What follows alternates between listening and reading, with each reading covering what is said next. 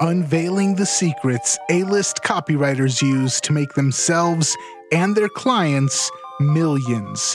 This is the Copywriters Podcast with your host, the world's greatest copywriting coach, David Garfinkel. All right, welcome back to the Copywriters Podcast with your host, the world's greatest copywriting coach, David Garfinkel. David, how you doing today?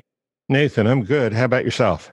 I'm doing fantastic. And I'm looking at the show notes. Number one, it's a return to my favorite series that we've done on the show.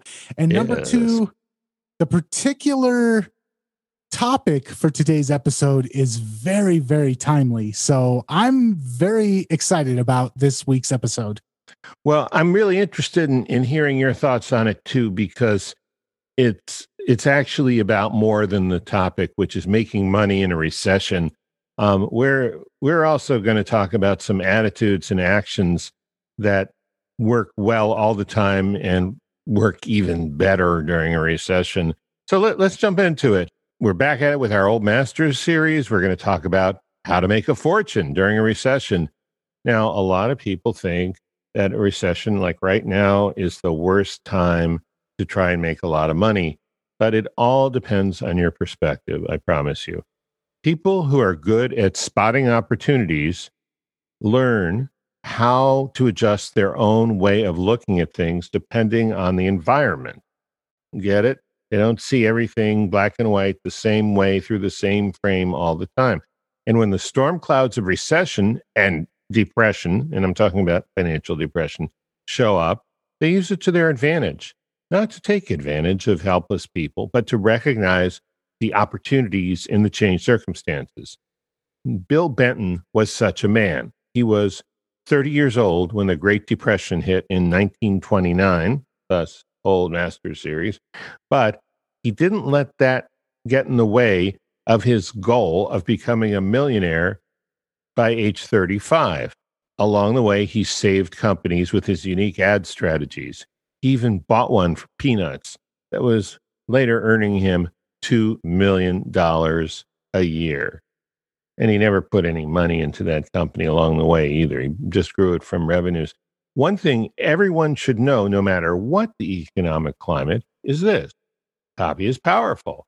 You're responsible for how you use what you hear on this podcast. And most of the time, common sense is all you need but if you make extreme claims and if you're writing copy for offers in highly regulated industries like health, finance, and business opportunity, you may want to get a legal review after you write and before you start using your copy. My larger clients do this all the time. Okay, so on with the show. Times are tough and you have to make a choice. Do you want to go along with the doom and gloom thinking of the naysayers? Or see this as a legitimate opportunity. Now, to be sure, things aren't easy. And right now, a lot of people are in such bad shape that they can't even see their way to taking advantage of opportunities or creating new ones. And if that's you, I sincerely understand. But if you see a glimmer of possibility for building business during hard times, Today, we're going to look at someone who did it and see what lessons we can draw from his amazing story, what lessons we can use today. That person is Bill Benton. Bill Benton. He founded his own, he co founded his own ad agency just before the crash of 1929 and emerged very wealthy and powerful right in the middle of the Great Depression. So, I'm going to talk about a couple of books today. One I only have on Kindle but it's easy to find because the name is so easy to remember. The book is called Hard Times by Studs Terkel. And it's a series of interviews with people, people who did poorly and people who did well during the Great Depression. It's a great book and way too long.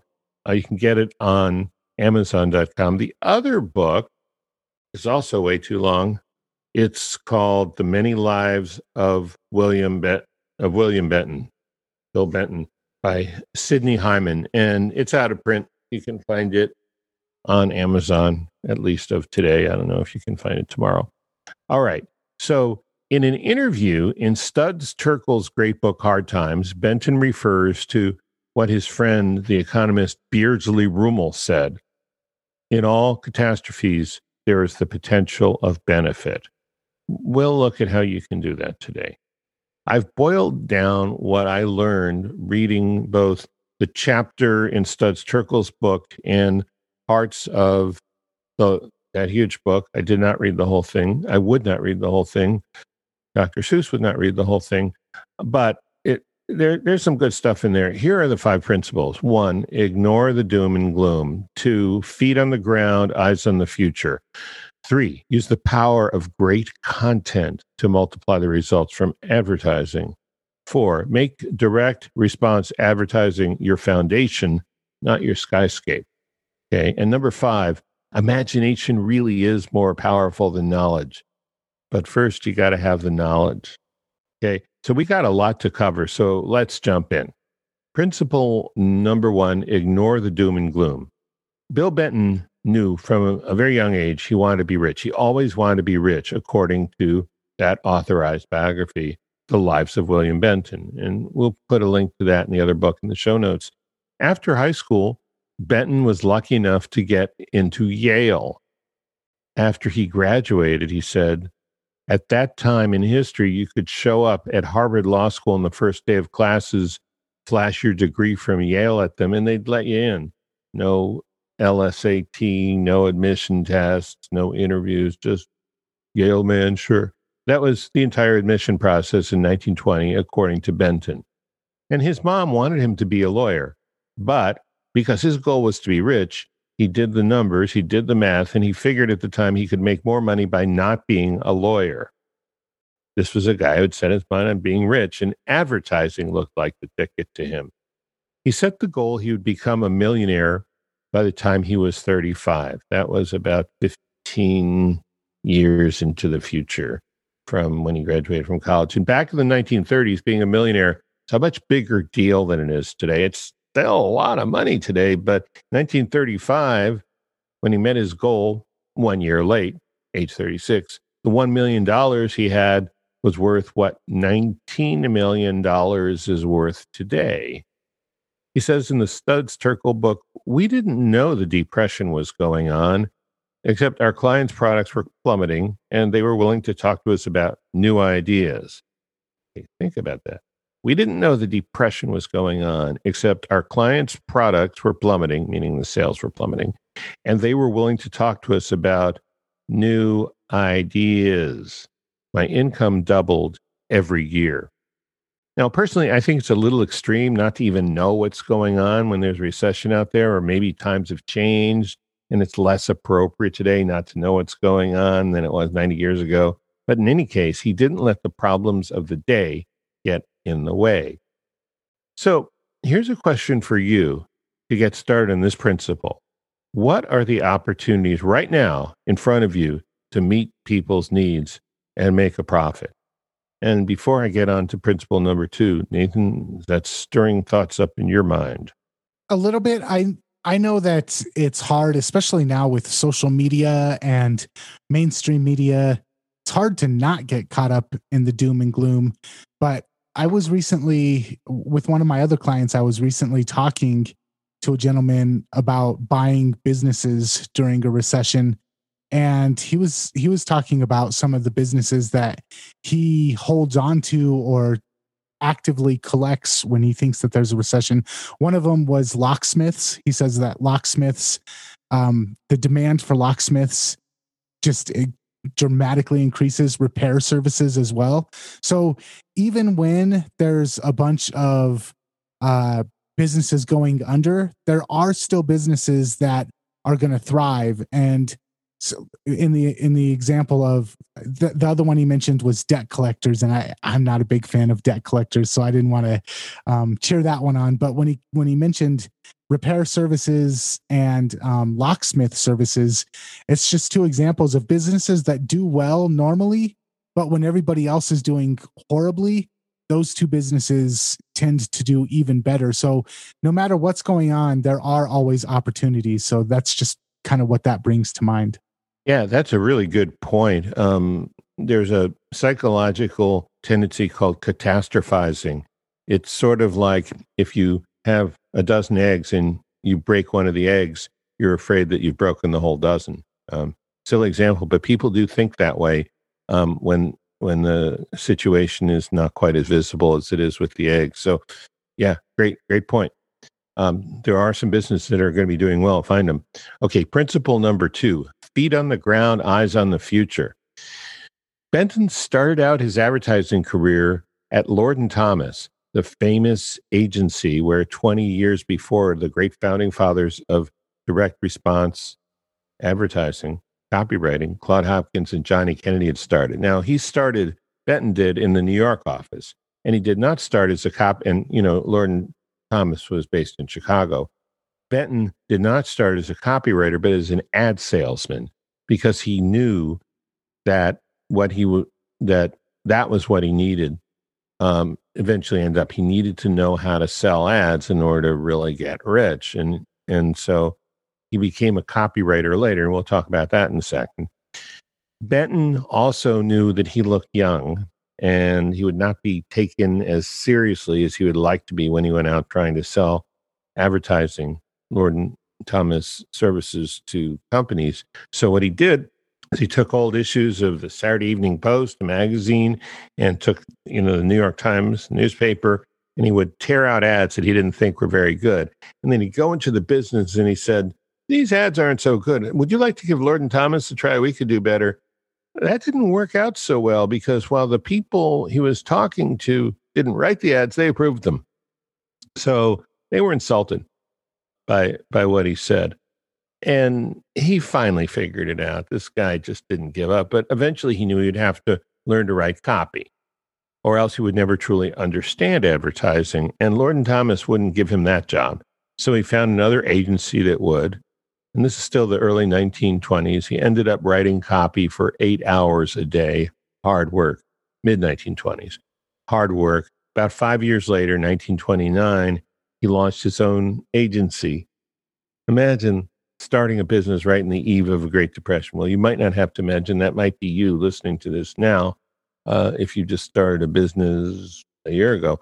But I would say if you know where you're going, you might not know exactly what the path is to get there, but you'll find it or it'll find you. Just stay alert and be flexible when you need to and be patient.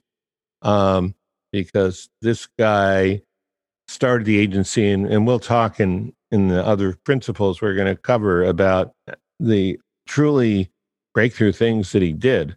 But here's a question to roll around in your mind a little bit for this principle. What do I want so much that I'm willing to put in the time? Not I'm willing to die for it or I'm willing to give up everything I have. What do you eh, want so much that you're willing to put in the time and the work to get it? I think that's a great question.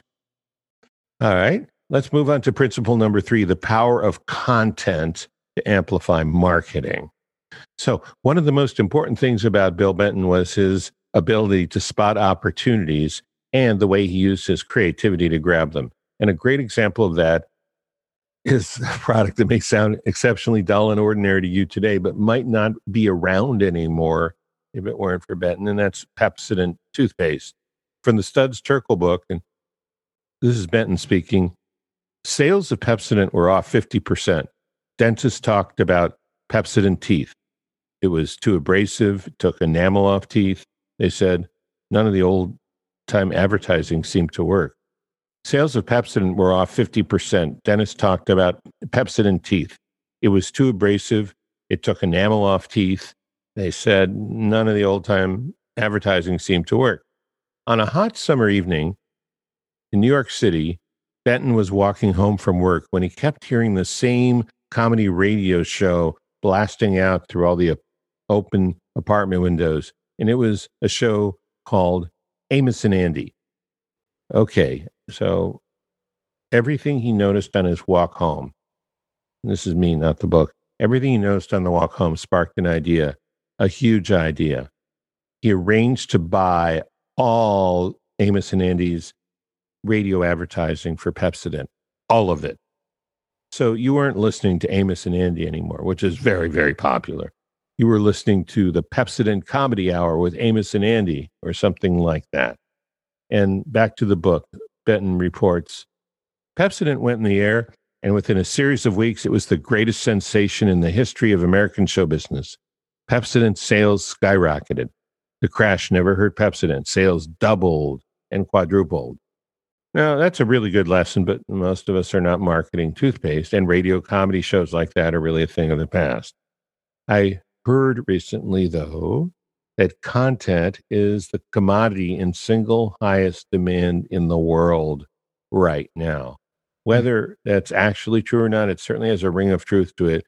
People crave good content more than ever before, as far as I can remember. And this is especially true since so many of the bars and restaurants are closed.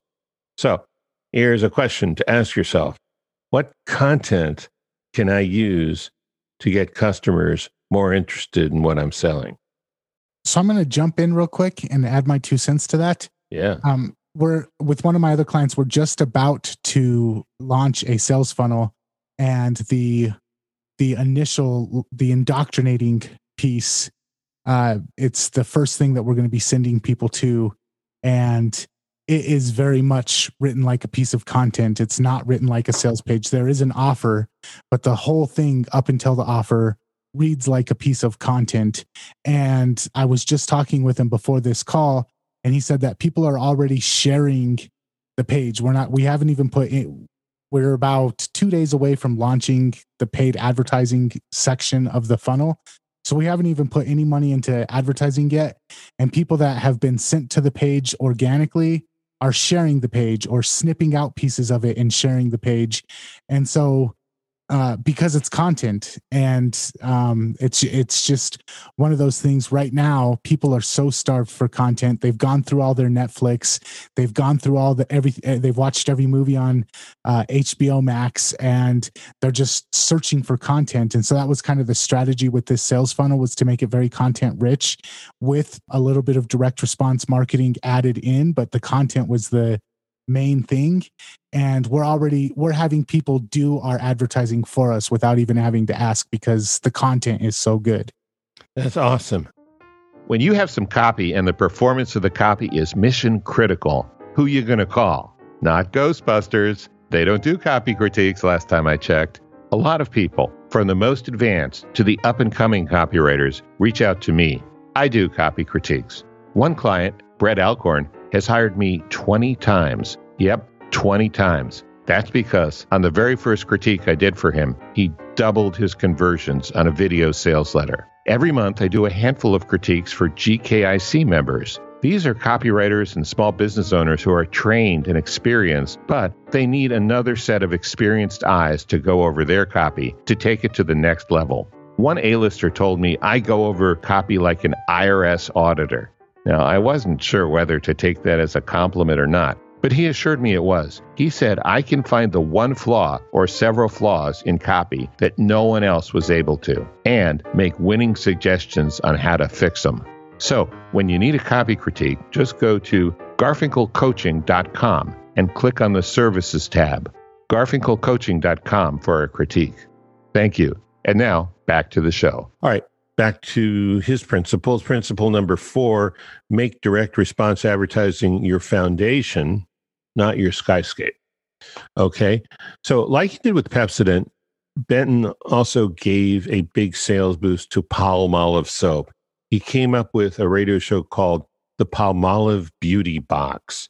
And he says in the Terkel book, I picked up an unknown member of the Metropolitan Opera Chorus, Gladys Swarthout, or Swarthout, and we made her a big star. Now listen to this. They told me I couldn't use her because she was no soprano and the parts were just too high. I just said, rewrite the parts, rewrite them lower. Nobody in opera would have thought of this, but we succeeded in radio because we didn't know any better. So these campaigns and their results started to get Benton and his partner, this Benton and Bowles, Mr. Benton, Mr. Bowles, they got a lot of attention. People started to ask, who's doing this? Benton started out a lot of times with some of these great promotions by using normal research techniques, the same kind that we use in direct marketing all the time.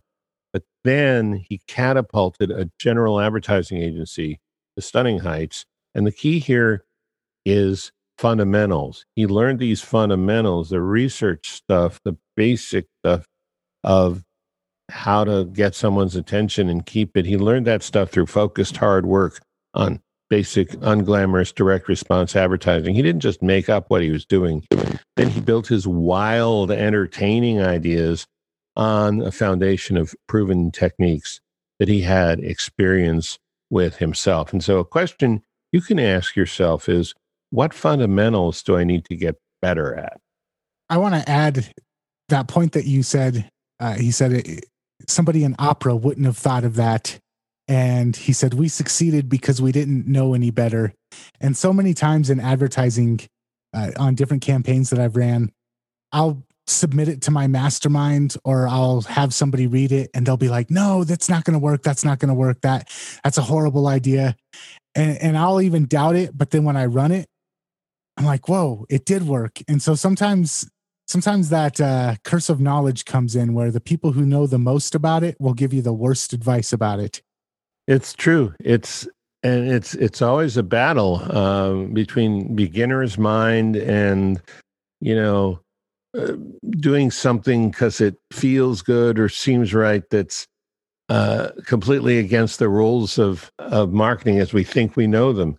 Um, but yeah, you you seem to have a touch for that, though, huh?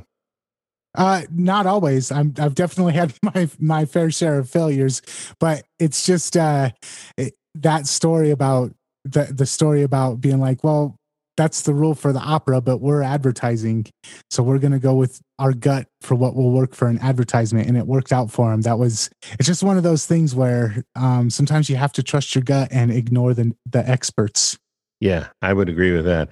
All right. So let's go to principle number five imagination is more powerful than knowledge. But first, you got to have the knowledge. So this next story is going to be hard for a lot of musicians and musician fans to take.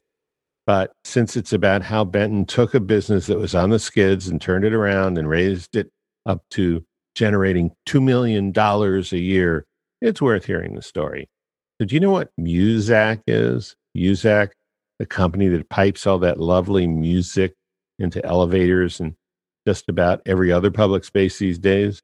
Well, way back in 1938, Muzak was only played in restaurants and bars. And as a business, it was just barely hanging on. Benton bought it for a song, so to speak. And against the advice of four of its five remaining salespeople, he suggested that Muzak as a service be sold into doctors' offices and barbershops. Four of them said no. The fifth salesman, who liked the idea, was the only one who kept his job. And in fact, he not only kept the job, he was promoted to sales manager over the years. And I think the interview was in the late 60s or 70s with Studs Terkel and I'm getting this information from. Um, he never put any money into it. So this was 40 to, this is like 30 over 30 years. He never grew it entirely from revenues. And today you can't go anywhere really where you're outside of the clutches of Muzak or one of its lookalike competitors. Uh, he says about Muzak, I never could have bought it except in a depression. And then he figured out how to turn a r- rundown enterprise into a thriving $2 million a year business. So, a, a good question for you is what do I know enough about that I can springboard to a really wild idea that could be greatly successful? You mentioned Claude Hopkins earlier in the in the call, and Mm-hmm. One thing that I'm uh, kind of parallel that I'm seeing between William Benton and Claude Hopkins is their creativity. A lot of times today, copywriters, it's the same thing. Oh, you do Facebook ads, or oh, you write a VSL. We have like, we've become very restricted in the way that we advertise. But in, my life in advertising by Claude Hopkins, he talks about these crazy stories about products that were just not selling, and he came up with this crazy grand idea to sell, and it, it revolutionized the way people looked at the product. And throughout today's episode, you've brought up all these things of, oh, we're going to use a comedy show to advertise, or we're going to use opera to advertise, or we're going to take this product that's known for this thing, and we're going to introduce it into these four different markets, and we're going to revitalize this entire business. And, and that's that creativity seems to be missing in today's world of marketing and advertising. And maybe it's still out there but it, you don't hear stories like that like you used to. And i wanted to get your thoughts on why that creativity doesn't seem to be as prominent nowadays as some of these old masters. And maybe we just have current masters that they're doing it and we just the books haven't been written yet great question so i saw a very interesting documentary called Shangri La on Showtime on demand. And one of the episodes opens with this guru looking guy saying that negativity suppresses creativity. And I'm paraphrasing a little. That's what he said. And I think we're living in a very fearful, angry time right now. There are crises going on in the world that we don't quite know how or if we're going to solve them. And so I think people are hunkered down a little bit. We we also live because of the polar polarization does a number of things and one of the things I think it does is it forces people to standardize. It's like they take up arms but they, they start to follow a very specific method. And so you know, it's the people who can get past the fear to have the courage to take risks that are are really going to cash in. But I, I, agree with you. I don't I don't see a whole lot of. I'll tell you, I am seeing it in the electronic musical instrument space.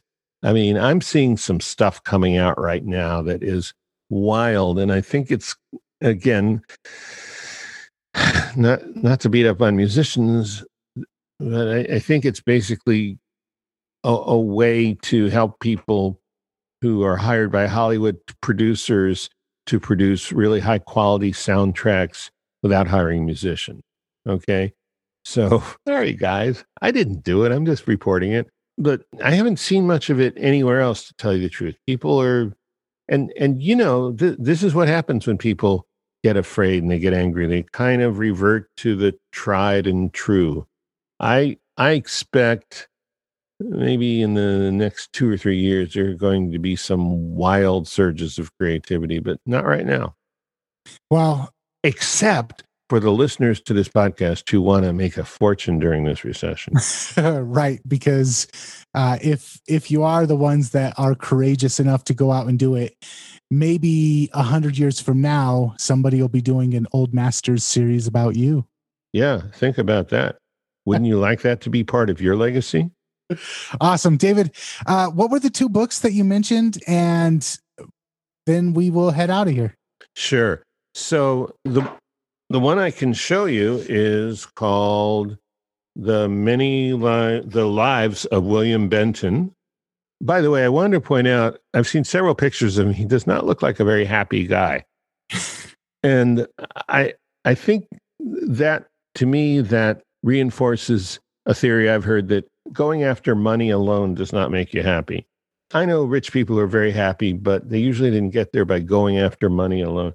And uh, that's by Sidney Hyman, H Y M A N. You can find it on Amazon. And then the other one is um, there's only, uh, you know, uh, warning, there's only about five pages of this book, five golden pages with uh, Bill Benton in Studs Terkel's book, Hard Times. And there are very few business things, it, it was worth reading just for those five pages and a few of the other things. But a lot of it is, you know, how people were starving and discriminated against and and helpless and living. Uh, you know, it. Uh, so uh, I read it for my book club, and I'm glad I did. But I won't read it a second time. It's one of those books where you got to find the meat and chew on that, and then spit out the fat. Spit out the fat. Awesome. Chewy. Mm. David, another fantastic episode. Listeners out there, if you want to catch more, you can head on over to copywriterspodcast.com. And until next time, we will catch you later. Catch you later. Bye.